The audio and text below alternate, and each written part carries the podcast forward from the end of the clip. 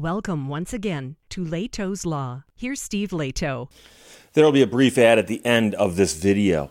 However, we've discussed before how oftentimes it takes a very, very serious incident to put something into the news that's shocking to the conscience before anybody will stand up and go, you know, maybe we should pass a law to fix that. And Florida has now suggested that the time has come to try to do something about squatters. That is, somebody moves into a home, and when the real owner shows up, the squatters go, Get off our property. So you call the cops and go, Hey, there's somebody inside my house. The cops show up and they go, Hey, you, what are you doing in the house? Oh, uh, we're renting it from somebody. Here's a copy of our lease. Cops look at their lease, look at you, and go, I, uh, we don't know who to believe. And so the cops will often go, it's a civil matter. Now, the weird part about it is if someone's trespassing on your property and it's obvious, and the police show up and you go, that person's a trespasser, the police could, if they wanted to, arrest them for trespass because trespass is a crime in most places. But when they're faced with the competing, you know, it's ours, no, it's ours, they throw their hands up and walk away from it. So Florida has a proposed bill which aims to close the squatting loophole after a homeowner was terrorized for 34 days and suffered $40,000 in damage to the house. The bill is sponsored by a Florida state rep, Kevin Steele. And Fox News published a story by Andrew Mark Miller. Florida lawmakers are moving forward with legislation they say it'll fix the key loophole that has allowed squatters to take advantage of unsuspecting property owners across the Sunshine State in recent years. There was a spate of squatting that also occurred after the economic issues in 08 and 09. A lot of homes became unoccupied, uh, and some people were looking around going, gee, I need a home. There's an unoccupied house. I'll just move into it. And so when it's an unoccupied house, nobody's keeping a close eye on it, someone can move in and pretend they live there for weeks or months, maybe. So House Bill 621 was put forward in response to a resident from Jacksonville who made national headlines earlier this year when several squatters moved into her Jacksonville property and caused nearly $40,000 in damages. Now, the homeowner first discovered the two squatters who broke into the rental property after she sent a handyman over to make repairs because she was planning on the home being inspected so she could show it to a prospective buyer because she was trying to put the home on the market. So the home is vacant, it's being prepared to be sold, and two people just move into it. So when she attempted to ask them to leave, they showed a lease that they said they'd gotten from somebody else, and that gave them the right to stay. Now, that's one of the most common scams out there, and we don't know in this case if these people honestly thought they were dealing with the owner when they signed the lease, or if they just simply manufactured a lease. Because you can find this stuff on the internet. You can literally find a blank lease on the internet, fill it out yourself, sign it, and go, I have a lease. It's signed. Look at that. Uh, okay. So the saga went on for 34 days. The squatters caused $38,000 worth of damages, plus legal fees. They smashed walls and windows. They knocked cabinets off the walls. The washer and dryer went missing. Toilets were broken. And fecal matter was scattered throughout the home. Now, let me ask you a question. If you honestly thought you had a lease for the house, would you then go and do this kind of stuff? So it would tend to look like the whole thing was a scam from the beginning. So the woman here who's the victim said these squatters know the laws better than most attorneys do, and they use them to their advantage, and the police are absolutely hamstrung. They know that this is a civil matter. The police have absolutely no right to remove the squatters and treat them as criminals as individuals have broken in or trespassed, and they simply throw up their hands and say, You need to go through the civil court system and evict them. And again, the police do have the power, in theory, to arrest someone breaking into a home, someone trespassing in a home. Of course they do. But you have to look at it from the police perspective. Someone calls them and says, There's someone in my house. They walk up and knock on the door, and the person answers the door and goes, No, this is my house.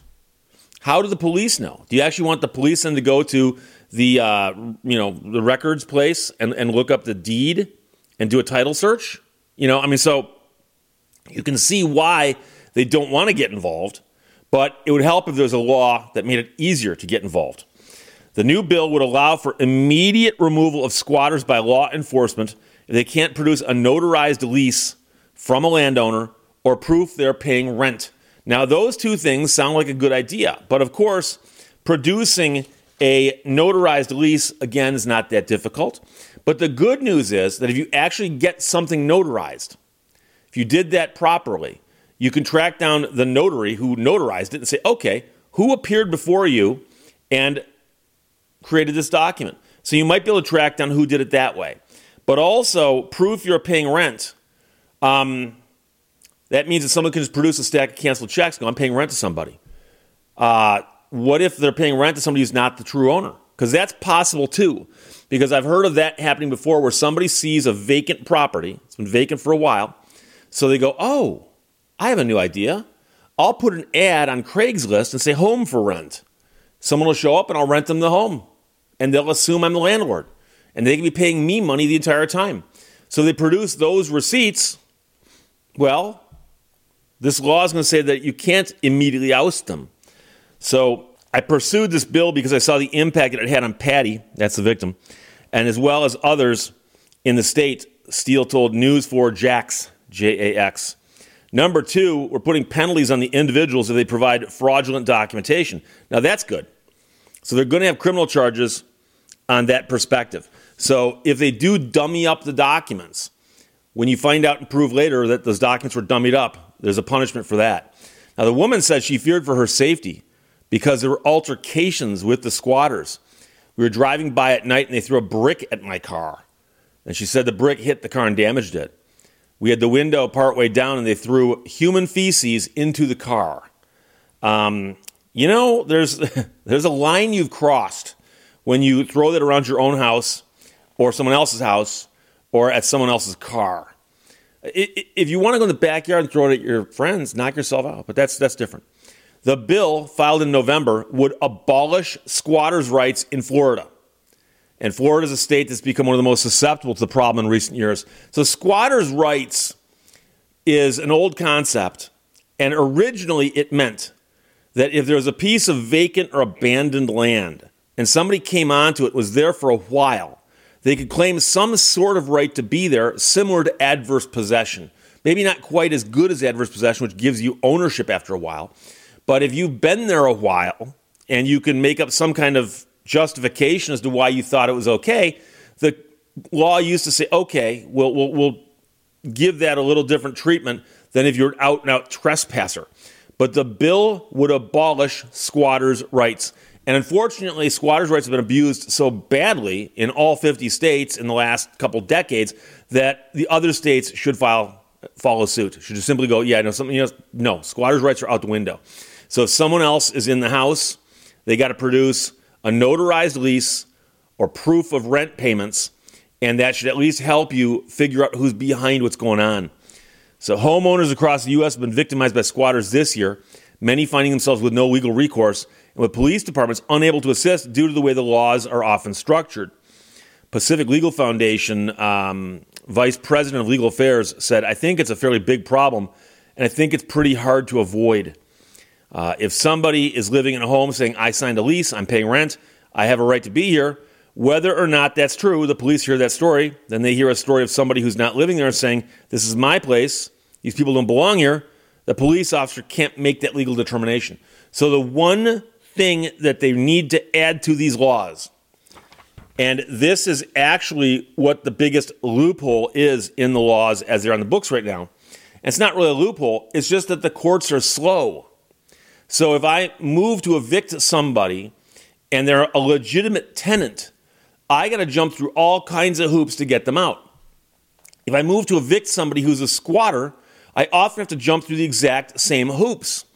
And so they should make it to where the courts that do the landlord tenant stuff, which where these cases are going to wind up quite often, is they need to make it so that if you allege that somebody's wrongfully possessing the property and they're doing this without your permission and they're doing it and they're squatting, they need to put you to the head of the line. They need to have an expedited process where the court's going to say, you know something?